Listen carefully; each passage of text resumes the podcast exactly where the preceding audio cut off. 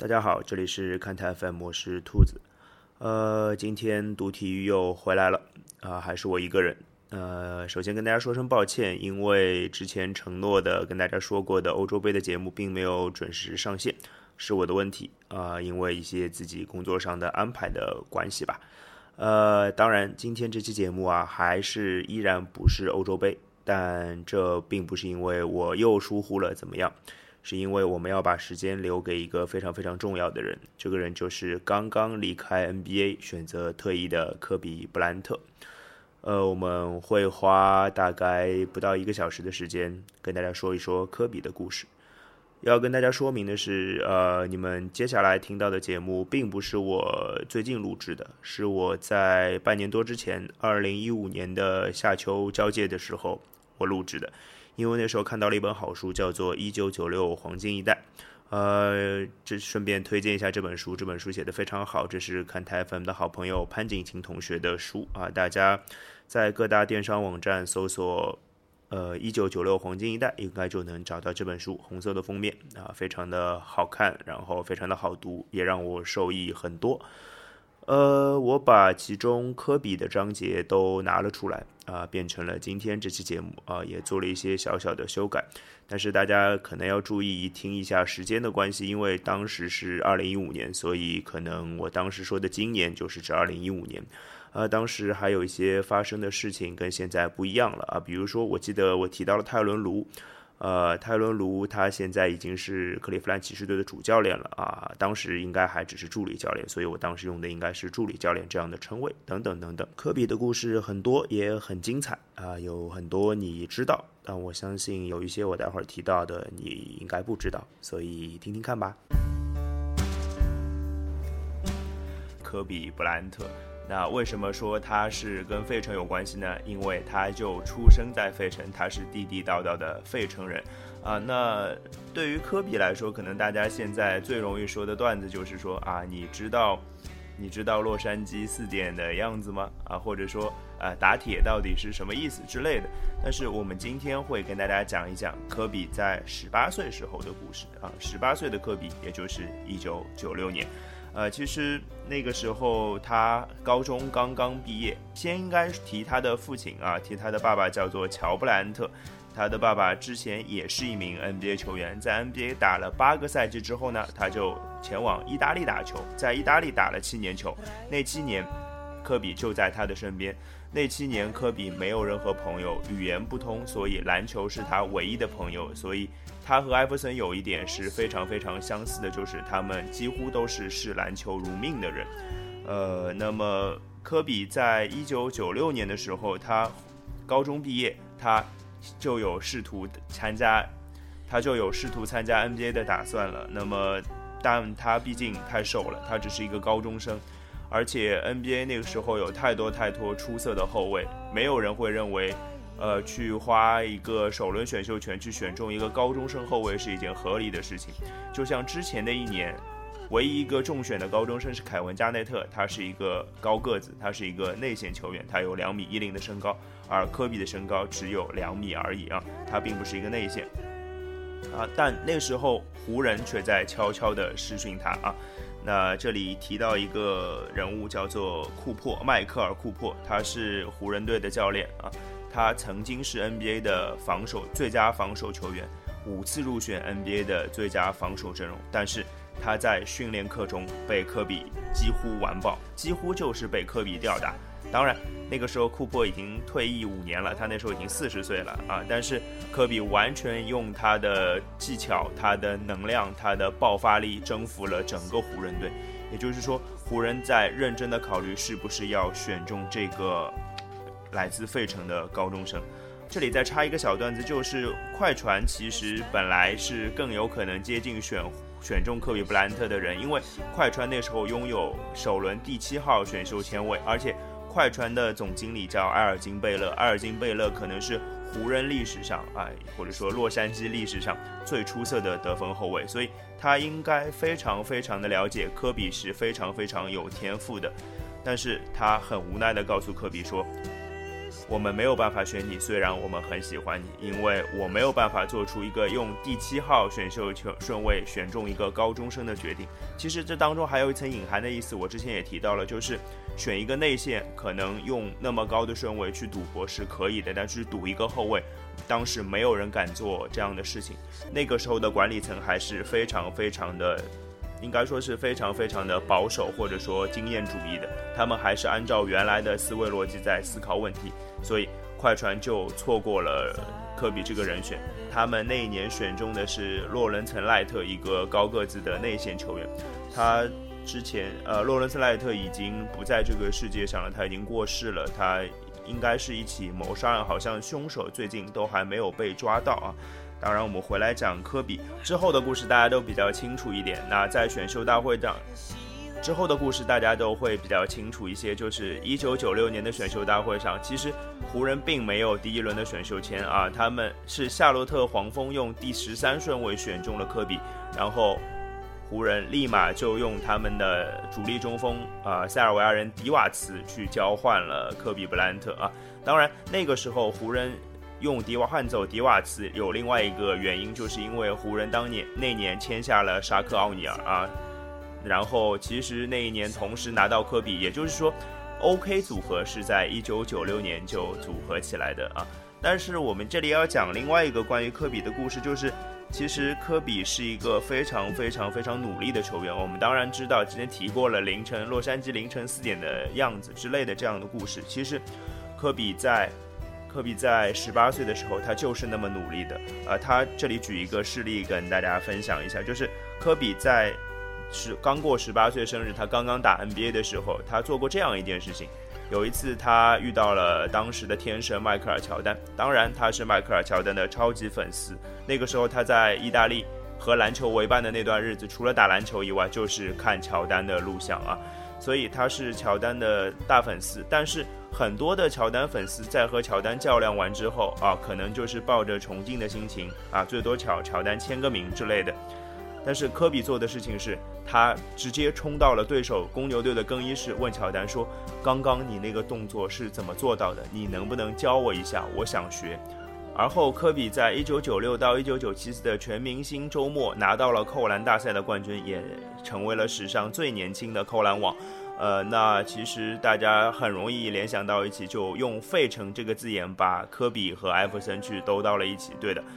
一个是地道的费城孩子，另外一个是费城新选中的新王。那么他们之间到底有什么故事呢？我们先来说一说科比和费城的，应该说一些千丝万缕的关系吧。呃，潘景行在他的新书《一九九六黄金时代：一个伟大时代的真实记录》当中是这样写到的。科比的父亲乔布莱恩特这一生大部分时间都在费城度过。他出生于费城，大学也在费城的拉塞尔大学打球。职业生涯前四个赛季，他都为七六人队效力。啊，那其实这是在 NBA 并不常见的一个现象啊。其实大家都知道，NBA 是一个非常不崇尚呃为本队问。自己出生的城市效力的一个地方，我一个一个文化没有这样一个文化，不像在中国，可能在中国我们会觉得啊，上海球员就应该为上海队效力啊，北京球员就应该为北京队效力之类的。当然，现在可能职业体育发展之后，越来越多的越来越多的球员离开自己的家乡效力。呃，但是在 NBA 可能多少年来，他都不是这样的，他非对地域的倾向没有那么明显啊，并不是要一定要啊哪个你是出生于哪个城市，一定要为哪个城市效力的，并没有。所以乔布兰特这样的例子是挺难得的啊。其实，呃，这个他一直在七六人效力，一直在费城效力，其实呃有。呃，帮助科其实多多少少有帮助到一些科比，为什么呢？这个一九九五到九六赛季那个时候，科比应该是高中四年级啊，高中的最后一年。那个时候，乔布兰特常常带科比到七六人的训练场出现啊。那那个时候，呃，科没没有人知道他是谁嘛，对不对？就只知道他是乔布兰特的儿子而已。当然，现在大家说乔布兰特，应该都会说是科比的爸爸之类的。呃，那个时候。七呃乔布莱恩特就会问七六人的助理教练啊，那我儿子打球打得也不错啊，那时候在跟我在意大利，他只打篮球，然后现在能不能让我的儿子跟你们的球队一起练练啊？他以后也要走职业球员这条路之类的。那呃老朋友卖个面子当然无所谓，说你来吧，然后就指着一个某一个球员说，哎，你你去和和那个小子打一打吧。那那个被指的人是谁呢？他其实并不是一个。呃，也不从 NBA 的历史上来讲，他并不是一个啊无名小辈了，他是杰里斯塔克豪斯，他是一九九五年选秀被费城七六人选中的，呃，然后他们俩就开始单挑了嘛，当然当然单挑单挑了一阵子，然后七六人的主教练就说停停停停停，不要再打下去了，呃，当然没有人知道发生了什么，可能是双方的战况太激烈啊，怕引起引起一些不必要的身体上的冲突之类的，当然另外一种可能是。科比的表现实在太出色了啊，然后斯塔克斯招架不住，然后教练看不下去了，啊，当然那些都是兔子的猜想，完全没有任何的现实依据啊，呃，那就是在之后一九九六年初，其实费城的管理层是很早就得到了科比很可能参选当年选秀的消息啊，不不读大学了，直接通过高中生身份，那而且费城的管理层其实也是。也是有意愿选中科比的，因为他们非常明确的知道科比的实力啊，那个那些练练习和斯塔克斯的单挑之类的，这无非就是试训嘛，和试训完全同一个类，同情同一个级别的，对不对？呃，然后呃，七六人当时眼里只有艾弗森啊，他并没有科比，而且他们觉得一个高中生没有必要用一个状元签去赌，而且他们好像也没有办法换到别的签位，所以。呃，科比就错过了七六人，到了湖人。那我们来说一说另一个主角艾弗森。艾弗森到了费城之后，又变成了什么样子呢？其实，呃，七六人在选中艾弗森之前是支大烂队啊。那一年他们的成绩排名联盟倒数第二，当然也就拿到了状元签。呃，那和艾弗森和之前我们又提到，又要提到斯塔克豪斯这位同学了啊。艾弗森和斯塔克豪斯都是得分能力超强的球员。那，呃。七六人的主教练当然希望这两个球员能够共处，组成一个超级无敌的后场搭档啊，很厉害，就有点像现在的库里和汤普森一样啊，攻击力非常强。呃，但是并没有啊，艾弗森是一个，艾弗森是一个得分为上的球员，斯塔克斯更是如此，因为斯塔克斯毫无疑问本来就是一个得分后卫小前锋的打法。呃，七六人为了更好的发挥这对组合的作用，甚至请来了功勋名帅拉里布朗啊。拉里布朗在 NBA 是赫赫有名的教练。呃，一九九七到一九九八赛季啊，这是拉里布朗来的那个赛季。然后斯塔克斯的数据就急剧下降，然后他对他对艾弗森的评价是：上帝把一个得分后卫的灵魂放在了一个组织后卫的身体里面，说的就是艾弗森。我觉得这个评价是非常非常的到位的。成绩不好总有一个背锅的人啊，拉里布朗是名帅，刚刚来没问题，艾弗森。状元领袖没问题，锅在哪里？锅一定在斯塔克奥斯的身上，所以斯塔克奥斯就走了。之后，费城围绕着艾弗森舰队交换来了一些球员，都是以艾弗森为核心来打造的。那当然，艾弗森也没有让球队失望。一九九八到九九赛季，他们时隔七年又一次进了季后赛，还直接打进了东部的半决赛。呃，直到二零零零到二零零一赛季，艾弗森拿到达到了他职业生涯的巅峰。呃，场均拿到三十一点一分，四点六次助攻，还有二点五次抢断，常规赛得分王、抢断王、全明星赛 MVP。然后那个赛季，另外一边就是洛杉矶湖人。洛杉矶湖人之前一年拿到总冠军，那那个赛季更是所向披靡。然后。科比和艾弗森的对话就要出现了，在二零零零到二零零一的总决赛赛场上，呃，说一个亲亲身的经历，这应该是兔子第一个非常有印象的总决赛吧？呃，这样讲就是之前当然乔丹时期的总决赛我也看，但是我那时候也那时候太小啊，那时候可能只有十岁左右，可能十岁都不到，所以我没有任何的概念。啊，到那个时候，到零一零零零一赛季，科比和艾弗森打总决赛的时候呢，我那时候在读中学啊，周围也有一帮那个会看球的小伙伴了啊。那个我记得那个时候应该是湖人的球迷比较多啊，好像因为那个时候湖人实在太强了。然后我当时应该是喜欢艾弗森的，因为我不喜欢科比那个时候啊。当然，我现在对科比完全不敢黑，因为他的职业态度实在是太值得我敬佩了，没有黑的理由。就像我现在。依然没有办法黑詹姆斯一样，我小时候也不太喜欢詹姆斯啊，觉得他打球太难看。但是现在我对他们只有尊敬和尊重而已啊，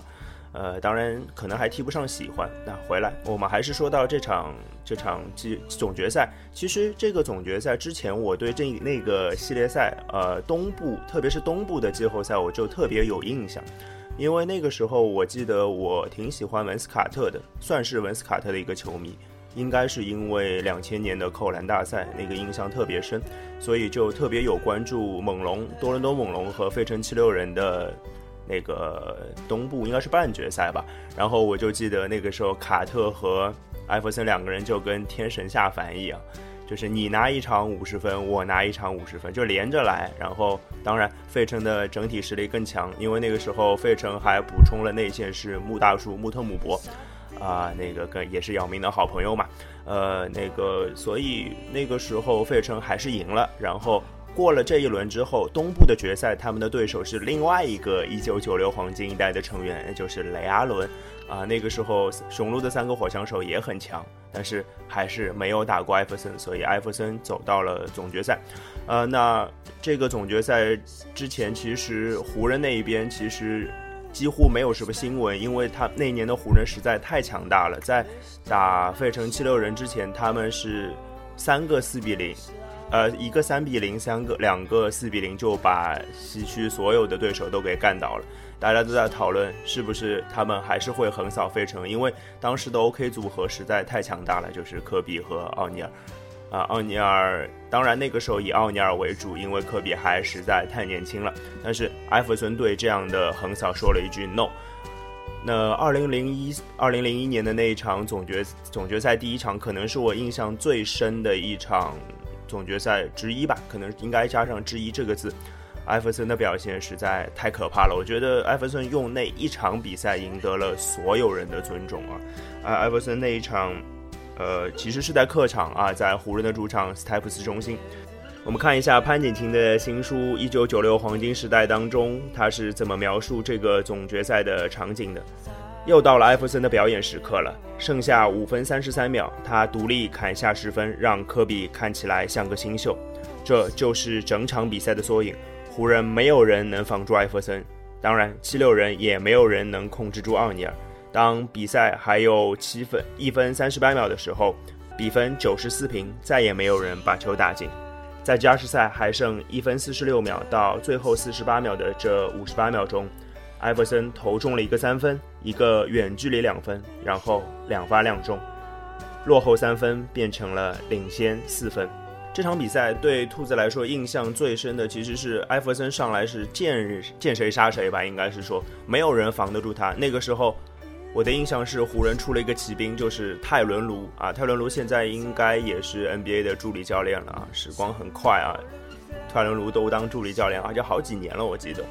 呃，那个时候卢上来的任务就是一件一件事情，就是防守艾弗森。那他跟艾弗森一样，呃，梳着那个小辫子，然后也贴了有他没有纹，没有那么多纹身，有手手上戴了很长的护肘。然后跟艾弗森几乎是一样，然后他在某一段时刻真的限制住了艾弗森，让艾弗森的表现有所下降。但是在加时赛，就像刚刚小潘描述的那样，在那那一分钟之内，艾弗森完全爆发了，然后他又回到了常规时间那个无所无所不能的艾弗森。然后有一个镜头在兔子的印脑子的印象中是非常非常深刻的，就是说。他在一个跳投，远距离跳投命中之后，他直接跨过了倒在地上的泰伦卢。这一幕非常非常的震撼，就是你不是上来防我吗？我就是踩过你，然后赢下这场比赛。当然，这场比赛费城赢了，但是赢了一场比赛之后，费城的实力终究还是跟湖人完全不能比较。而且这一场的费城的赢球也让湖人卸下了一个包袱，就是我们再也不用去谈论赛季横扫、季后赛横扫这件事情了。所以。所以湖人后面也就兵不血刃的连赢四场，拿下了这个总冠军。但是湖人拿到了冠军，我觉得艾弗森拿到了属于他自己的尊重啊！我觉得这场这场总决赛没有输家。刚刚故事说到二零零一年的总决赛，啊，那个时候主角并不是科比，而是艾弗森，因为在湖人队老大毫无疑问是奥尼尔，科比只是 OK 组合里面后面那个人，他只是一个小弟而已。那之后的故事，湖人其实经过了奥尼尔的离开、阐释的下课、事过境迁，科比逐渐变成了球队的老大。听一首歌吧，二零一五年我非常喜欢的专辑《Jamie XX》的《In Color》里面的一首歌叫做《Stranger in a Room》。听完歌再来听故事好了。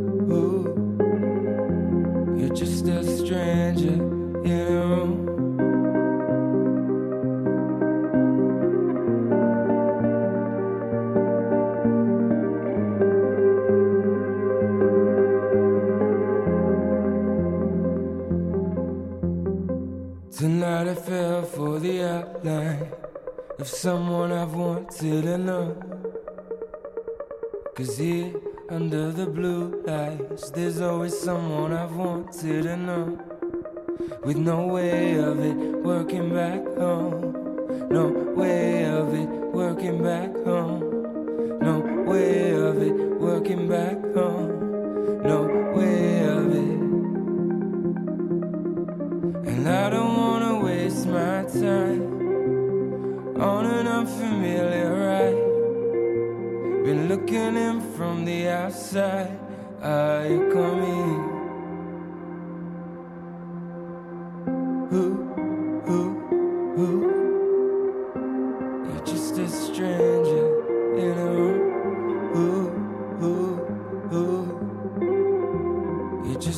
Stranger in a room. “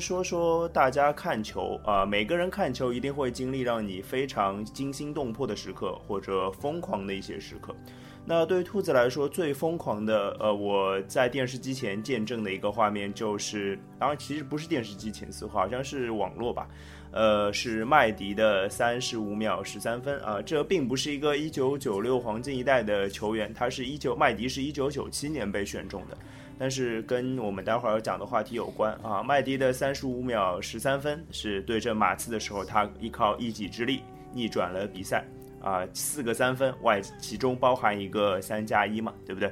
呃，那其实，在一九九六黄金一代里，也有一个这样疯狂的和得分相关的呃表演的一个诞生。但我相信，比较熟悉的 NBA 的听众可能已经知道我要说什么了，就是科比的八十一分啊。今天就来说说科比的八十一分，他背后还有一些什么不为人知的一个故事。其实说到这个三呃八十一分啊，科比的八十一分其实有跟一个人有关系啊。这人当然不是科比啊，科比当然是本身制造八十一分的人，还跟另外一个人有关系。当时这个人就是科比的队友，是奥多姆。当然，奥多姆现在已经变成了，我觉得已经不能算是一个 NBA 球员了，他已经好久没打 NBA 了，基本上算是一个呃娱乐圈、娱乐圈文化圈呃打常常曝光的一个人物，经常是娱乐媒体上可以看到奥多姆的消息啊。其实也挺可惜的，我一直觉得奥多姆的天赋非常非常的出色。啊，回来呃说一说奥多姆跟这个八十一分这场比赛，或者说跟科比有什么关系啊？其实那场比赛，呃，湖人队是对阵多伦多猛龙啊，多伦多猛龙也当时不算一支强队啊，算是一支东部一般的球队。那那场比赛的上半场，科比拿到了二十六分。其实半场拿到二十六分已经是一个非常非常恐怖的成绩了。我们算一下，如果你上半场拿二十六分，下半场也拿二十六分的话，呃，稍微打一点折扣，你这一场应该也能拿五十分。NBA 一个赛季五十分的比赛会有多少？其实会非常少的。但是，呃，科比一言不发在更衣室里，因为虽然他拿了二十六分，但是比比分啊，湖人实力稍强的一方落后猛龙十四分。然后奥多姆是这样跟科比说的，他就说了一句话，他说：“你拿不到六十分的。”当然，科比这样的球员，就是我相信任何一个超级巨星，你都要有一颗永不言败的心，或者说对胜利这件事情，对任何一件事情的胜利都是非常非常偏执的。所以科比牢牢地记住了这句话啊，就是六十分，六十分。然后他就不停地在下半场得分，得分，得分。一直在得分，然后他整个下半场拿下了五十五分，这个五十五分比他上半场的得分翻倍还要多，他整场拿到了八十一分，呃，这也是 NBA 的历史得分的第单场得分的第二名的记录，第一名的记录当然是张伯伦张大帅的单场一百分，呃，所以，呃，这个呃八十一分的战绩出现之后，就出现了很多段子嘛，比如说那场比赛拿到两分的布莱恩库克。啊，他就说我和科比曾经单场共同拿下八十三分，对吧？啊，这样的段子层出不穷。但是这样的一个记录，其实如果当然跟奥多姆的煽风点火有关系。奥多姆很明显是非常了解科比的习性，然后去点燃了他的这把火焰。呃，还跟另外一个人有关，这个人的名字就是菲尔杰克逊。呃，当然菲尔杰克逊，呃，其实。应该这样讲吧，菲尔杰克逊差一点毁掉这场出色的得分秀，而他之前已经毁掉过一次科比的得分秀了。是什么情况呢？是这样的，其实那场比赛科比在第四节还剩一分四十七秒的时候，啊，科比已经拿到了七呃，已经拿到了七十六分啊，湖人领先了十五分。那场比赛比赛的悬念已经没有了啊，湖人完全照一般的正常的情况啊，如果科比拿了三四十分。或者二三十分，他可能这个时候就被换下了，然后享受全场给他的掌声。但是他已经拿到七十六分了，距离 NBA 的下一个记录啊，已经非常非常接近了啊，拿到要超过八十分这样一个里程碑啊。因为 NBA 除了张伯伦之外是没有球员拿到过单场八十分的。当然后来菲尔杰克逊就愿意让科比留在场上，完成了他八十一分，然后再把他换下来。呃，而且之前其实科比有一场得分秀已经被菲尔杰克逊毁掉了。那是什么比赛呢？那是之前湖人队小牛的比赛。湖人单场比赛前三节就领先了小牛三十多分，好像那个时候。科比个人三节就拿下了六十二分，而整个全队小牛队整个队只拿到了六十一分，所以前三节就是科比一个人就把小牛队给干掉了。我们去假想一下，如果科菲尔杰克逊让科比在第四节依然在场上按照正常的节奏打的话，很可能那场比赛科比已经超过单场得分超过八十啊。那个赛季二零零五到零六赛季的科比。是非常非常的疯狂的啊！一定会有同学会问说啊，那多伦多猛龙是不是在放水啊？故意要让科比拿那么多分？其实不是的，刚刚已经讲过了，科比在那个赛季单场比赛拿到任何一个高分，我都不会觉得意外，因为他的状态实在太出色，太出色了。呃，最后我们就用当时防守科比的猛龙后卫莫里斯皮特森的话来结束我们这期节目啊。其实做一个注脚非常好，他说。我从来没有看过这样的表演，他证明自己是联盟最好的球员。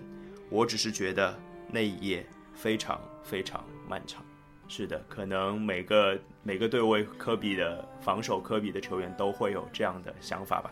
其实每个人都有无奈的时候，你应该也有，包括那场比赛的胜利者科比，他一样会有非常非常无奈的时候。其实，二零零五到零六赛季，科比把个人的得分表演。展露到了巅峰啊！他单场比赛拿下八十一分，三节拿到六十二分，这都是我们上一期已经说过的内容了。他在那个赛季单场啊，不是单场了，是场均得到三十五点四分。那这是乔丹之后第一个场均达到三十五分以上的球员啊，非常非常的不容易啊！到现在也没有有在之后也没有任何一个人去接近这个分数，并没有。呃，而且他的带队成绩非常非常的出色啊！体育画报都说，如果不是科比，我不能想象除了科比以外的球员可以带领这支湖人队打到季后赛啊！但是在这样的表现，包括二零零六到零七赛季，他的场均得分依然是在三十分以上的，依然还是得分王，甚至命中率也有上升，包括也有单场六十分以上的表现。连续两个赛季这样的出色表现，依然没有没有换来任何什么啊！用用现在的流行的话说，就是并没有什么卵用，就是这个样子。为什么呢？因为湖人的战战绩他并没有打到西部的第二轮，而从个人荣誉上来讲，科比并没有拿到 MVP。什么意思？那拿到 MVP，他遇到了一个非常大的敌人，就是史蒂夫纳什。呃，那时在那两年刚刚去往。呃，凤凰城太阳的时候，把太阳打造成了一个，打造成了一个可能在 NBA 独树一帜的球队。啊，关于纳什在太阳的故事，我们之前的节目已经说过了，今天就不说了。我们说回科比，那在经过了三年独立带队，然后呃，可能他科比已经赌上，觉得自己已经做得足够好，做的已经不能再好的时候，他发现连着三年都没有收获的时候，他开始心灰意冷。他开始觉得自己无能为力，然后他就向球队老板杰里巴斯发出了最后通牒：一，补强球队；第二个选择，交易我吧。呃，科比终于要离开了吗？然后关于科比离开湖人这个传言，其实有几个非常非常确凿的版本是可能会达成交易的。呃，第一支可能交易的球队是底特律活塞。呃，其实底特律活塞那是之前二零零三到零四赛季就是击败湖人 F 四的那个对手啊。当时的班底，比卢普斯、汉密尔顿、本华莱士、巴西的华莱士还有普林斯啊。呃，本华莱士也是一九九六黄金一代的成员，这个我们之前也已经介绍过了。呃，那么当年活塞为了得到科比付出的筹码是这样的：理查德·汉密尔顿、阿米尔·约翰逊，还有未来的首轮选秀权，而且。当时巴斯已经同意了这个交易啊。其实汉密尔顿是当时联盟非常非常出色的得分后卫，防守和投篮都非常非常的出色，有那么一点点雷吉米勒的感觉。阿米尔约翰逊弹跳非常非常的出色，他是一个两米一零的常人。阿米尔约翰逊当然现在也在，也依然在 NBA 当中啊。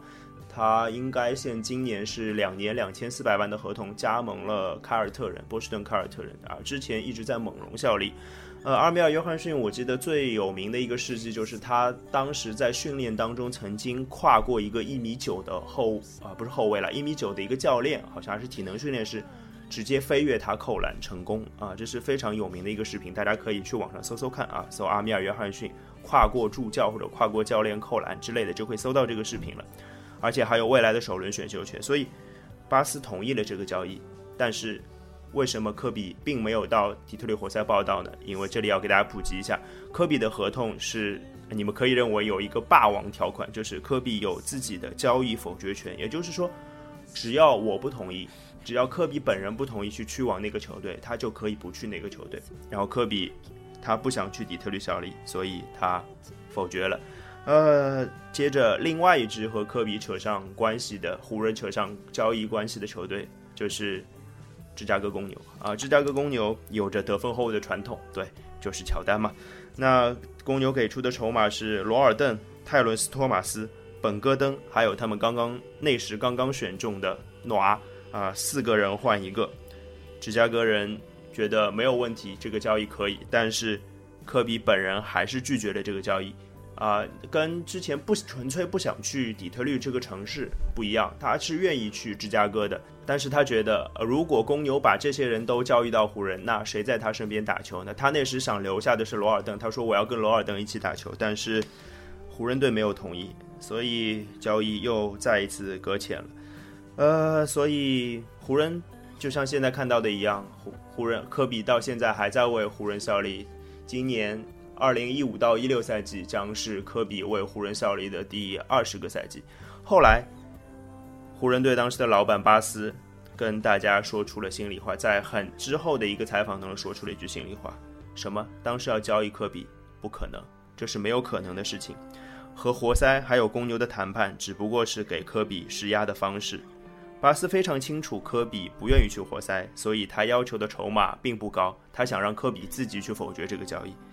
而公牛去公牛的话，他就狮子大开口，因为他知道科比愿意去公牛，但是他也非常清楚的知道，如果把这些人都换过来，科比依然不会同意交易，所以最后他们达成了和解，达成了共识，他们俩巴斯和科比谁也离不开谁。当然，也就成就了科比在湖人之后的故事。二零零八年二月，这个冬天其实事情发生了一些变化，就是湖人终于交易到了二零零四年奥尼尔走之后的第一个出色的中锋，他的名字叫做保罗加索尔啊。其实，在这个交易当中，有一个很重要的关键点，就是除了球员之外，呃，湖人还付出了某一个球员的签约钱，这个球员叫做马克加索尔，就是保罗加索尔的弟弟。那小加索尔现在是 NBA 最出色的中锋。所以，其实那个交易从现在来看是一笔双赢的交易。从当时来看，可能对湖人来说是一笔打劫，因为他们没有花任何的代价，就几乎用空手套白狼的方式拿到了保罗加索尔这个全明星级别的中锋。那么，科比终于拿到了一个非常出色的帮手，他们有底气、有资格和凯尔特人在总冠军的决赛场上一较高下了。而事实就是。在二零零七到二零零八赛季的季后赛当中，这两支球队的确过关斩将，都杀入了决赛。呃，其实要回到我们黄金一代的话题，其实两支球队当中都有一个黄金一代的出色的翘楚啊，而且打的位置都是得分后卫，他们两个应该在球场上是对位的，一个是雷阿伦，一个是科比布兰特。那其实雷阿伦和科比布莱恩特两个人的渊源，其实应该从应该说是非常不友好的。我们可以从一个事例来说明。呃，其实科比和雷阿伦的矛盾爆发，应该是在二零零四到零五赛季的季前赛当中啊。那是科比第一次离开奥尼尔，独自带队，以湖人唯一领袖的形象出现啊。在对阵雷阿伦效力的西雅图超音速的比赛当中，他那场比赛拿下了三十五分。呃，其实三十五分并不是一个很奇怪的数字，科比也不算不能算多，也不能算太少。呃，对于科比来说是一个正常的表现。但是雷阿伦却在那一场比赛之后对媒体说，科比变得非常非常的自私。呃，雷阿伦的话是这样的啊，这是小潘的潘景琴的书当中说到的。雷阿伦说，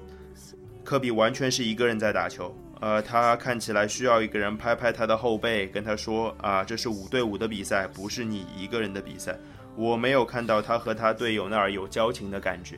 而这其实就在直指科比自私，或者说科比是呃完全操控了整支球队。其实这对一个球队来说是非常不利的。呃，之后湖人和超音速又打了一场比赛，然后呃在进行赛前采访的时候，双科比和雷阿伦都不约而同的说不要让不要给我提对方另外那个家伙，呃，然后就然后可能导致。双方呃交恶的一个点就是，科比在走过超音速那场比赛，走过超音速对板凳席的时候，对雷阿伦说了一句话，说：“我们还会再见面的，到时候我会踹你的屁股啊！”就是 K K S 嘛，就是在就是在美国俚语当中非常常见的一句话。这个 K K S 的意思，本意是翻成踹你的屁股，其实就是我要打爆你，就是这样的意思啊。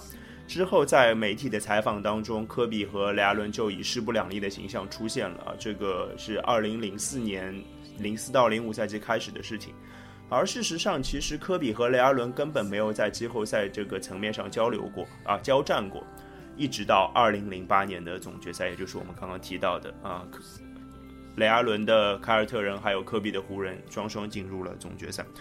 虽然科比他的表现依然非常非常的出色啊，虽然他那个时候得分啊没有再像前两个赛季场均超过三十分，但是他那个时候场均可以给出五点四次助攻，六点三个篮板。那个时候没有在没有很多人会说科比在是一个自私的球员之类的，没有了，他已经完全可以带领整支球队前进了，而且加索尔的到来分担了他非常多的。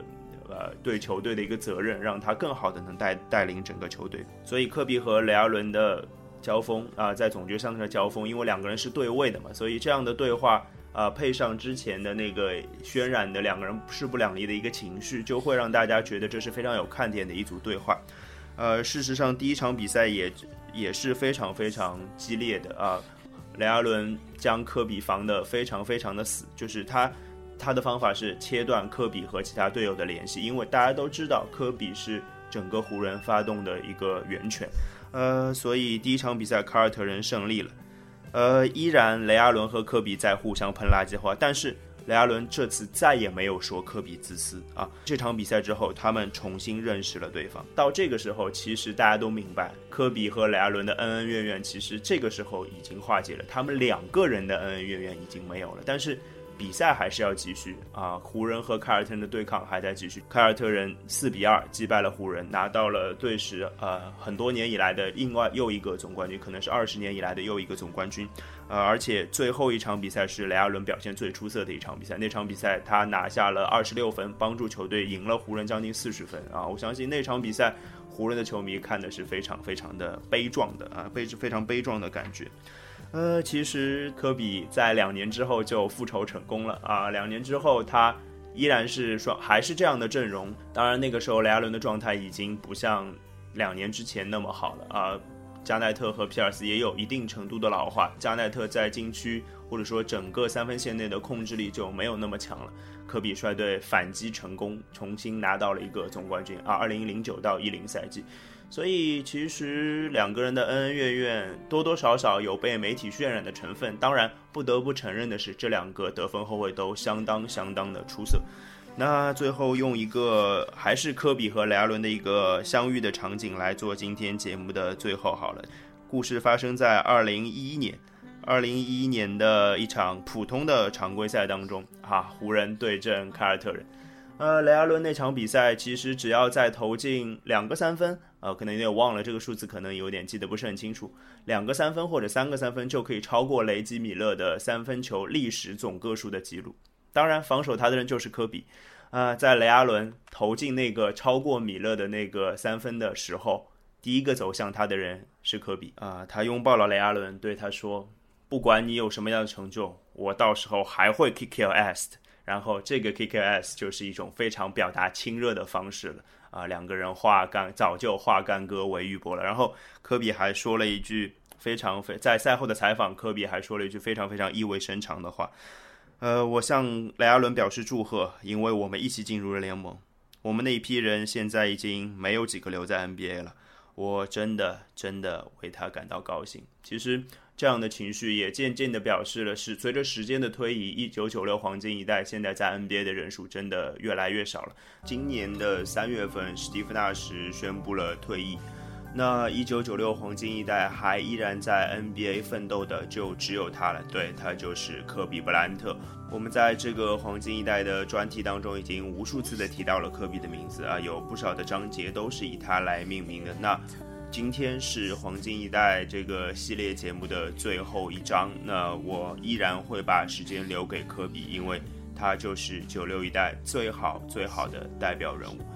那其实之前说过了科比很多很多故事，那今天说一说他职业生涯尾段的末段的故事。我们把故事时间拨到二零一二年好了。之前科比在二零零九年、二零一零年两次拿到了 NBA 的总决赛 MVP，这基本上宣告了他人生的最巅峰。那时候他应该是三十岁、三十一岁左右。呃，那应该是他表现最出色的时候，他独自带领湖人队达到了一个巅峰。而之前他的总冠军都是和奥尼尔一起拿到的。很多人会说，那他只是在奥尼尔的阴影之下。但之后他独立带队赢得了两个总冠军。二零一二年的夏天，之前刚刚丢掉总冠军的洛杉矶湖人选择在这个夏天去做一些更好的事情。呃，科比想到了要和自己九六一代黄金一代的另一位队友联手。其实，呃，科比这样以科比这样的性格，他是不会服从任何人的，他永远站在自己的角度去思考问题啊，这就是他的性格。呃，所以当湖人队的总经理库普切克跟他说啊，我们要把史蒂夫纳什交易来的时候，其实科比是有一点抵触的，开始因为。呃，纳什是一个控球后卫，是一个掌控全局的人。科比之前在当年二零一二年的一月份还说过这件事情，我不会和史蒂夫联手的。但事实是，纳什就这样来到了洛杉矶，而且之后湖人又做了一笔很出色的交易，把当时已经心猿意马的德怀特霍华德招到了自己的球队。呃，那时候的画面是非常美的，内线有霍华德和加索尔，外线有科比和纳什，啊，这是一个多么美妙的组合。呃，所有人都认为这支球队又要奔着总冠军去了，但事实并没有。呃，二零一二到一一三赛季，湖人队开场是一胜四负，然后表现非常差啊。那五场之后，湖人就换了主教练，那那时候上任的是麦克丹东尼啊，那他是纳什的恩师。呃，当然，湖人放弃的一个人选是菲尔杰克逊，啊，这可能被认为是二零一二到一三赛季湖人最终没有取得成功的一个导火索，因为。德安东尼他的战术一定会偏向纳什一些，打得更快，而科比并没有那么适应这样的球风。呃，那一年另外一个大的问题就是科比和霍华德的水火不容。呃，那一年科比三十四岁，霍华德二十七岁，呃，差了七岁，仿佛一条非常非常大的鸿沟摆在两个人的之间，因为两个人的性格或者说脾气实在太不合了。科比刚刚说过了，占有欲极强，任何事情都要他做主，呃，非常非常的认真，十分的偏执狂。那霍华德呢，就是标准的新兴一代的个性啊。霍华德啊，一九八五年生的嘛，跟兔子属于同代人，所以其实兔子在周就在自己的周围也看得到这样的例子，就是整天嘻嘻哈哈，不把这个当回事，然后习惯用玩笑来解决任何的问题，但是。科比非常看不惯这件事情，所以两个人的矛盾就越来越深了，直接导致一年之后湖人就失去了霍华德。霍华德在一年之后选择了加盟休斯顿火箭，那湖人另外一对类似 OK 组合的计划就这样失败了。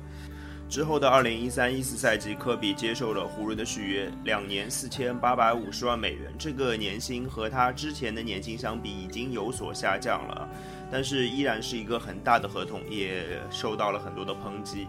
呃，大家都说啊，科比已经三十五岁了，他受伤什么时候恢复不知道啊。事实是，二零一三赛季，二零一三到一四赛季，他仅仅只打了六场比赛。那新合同是在二零一四到一五赛季开始生效的，所以大家都觉得湖人是不是冤大头？但是，兔子觉得这份合同是理所应当的，这是对一个。忠心于球队十几年的一个老将的一个犒赏，更何况他帮助球队带来了那么多的荣誉，带来了那么多的总冠军，呃，所以科比也没有辜负这件这个球队对他的信任。其实，二零一四到一五赛季伊始，他的表现就非常非常的出色，呃，他曾经拿到了一个三双，那时候他已经年满三十六岁了啊。NBA 当中，在三十六岁高龄还能拿到三双的球员。除了科比以外，也只有两个啊，他是第三个拿到这个荣誉的球员。而之后没多久，科比又在一场比赛当中送出了十七次助攻。啊，其实 NBA 并没有任何一个球员在三十六岁的时候拿到过十七次助攻，科比是第一个人。那我们做一个另外一个类比就好了。呃，勒布朗·詹姆斯一直以全能著称。那勒布朗联盟最多的助攻次数单场是几次呢？十六次。他连一场十七次助攻都没有拿到过。所以，呃，之前指责科比自私的人，我想应该都闭嘴了吧？科比是完全可以把助攻做得非常非常好的，可以串联起整个球队的。但是非常不幸的是，还是有伤病的来袭。三十六岁的科比的身体已经没有办法像二十六岁一样那么健康、那么完整了。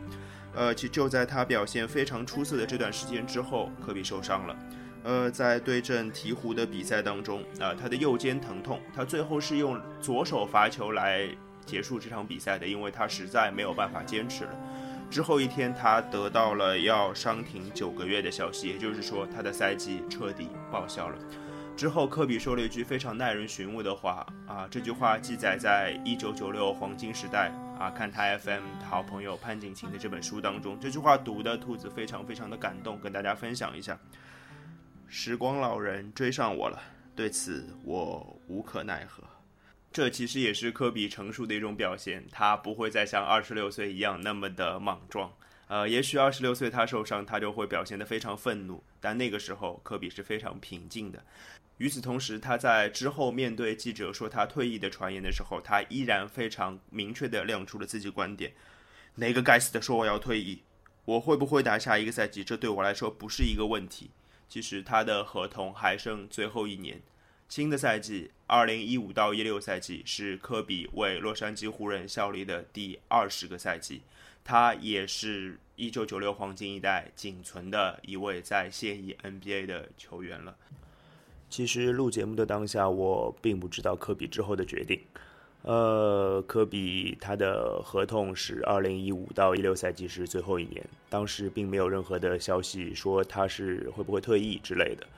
呃，当然现在大家都知道了，二零一六年四月十四日北京时间，他在对阵犹他爵士拿下六十分完美谢幕之后，他的职业生涯结束了。当然，属于九六黄金一代的职业生涯也结束了。呃，留给我们这一批球迷的是很多很多美好的记忆。呃，有些人说我的青春就这样完结了，但我想说，其实青春一直留在你的脑海里，一直一直不会被忘记的。最后还是放一首 Jamie XX 的歌来结束这期读体育的特别节目。哎，恰好发现这期节目是 c a n t FM 的第六十期，正好应和了科比六十分收尾、六十分谢幕的这个数字，啊，非常的完美。那听歌吧，来自 Jamie XX Loud Places。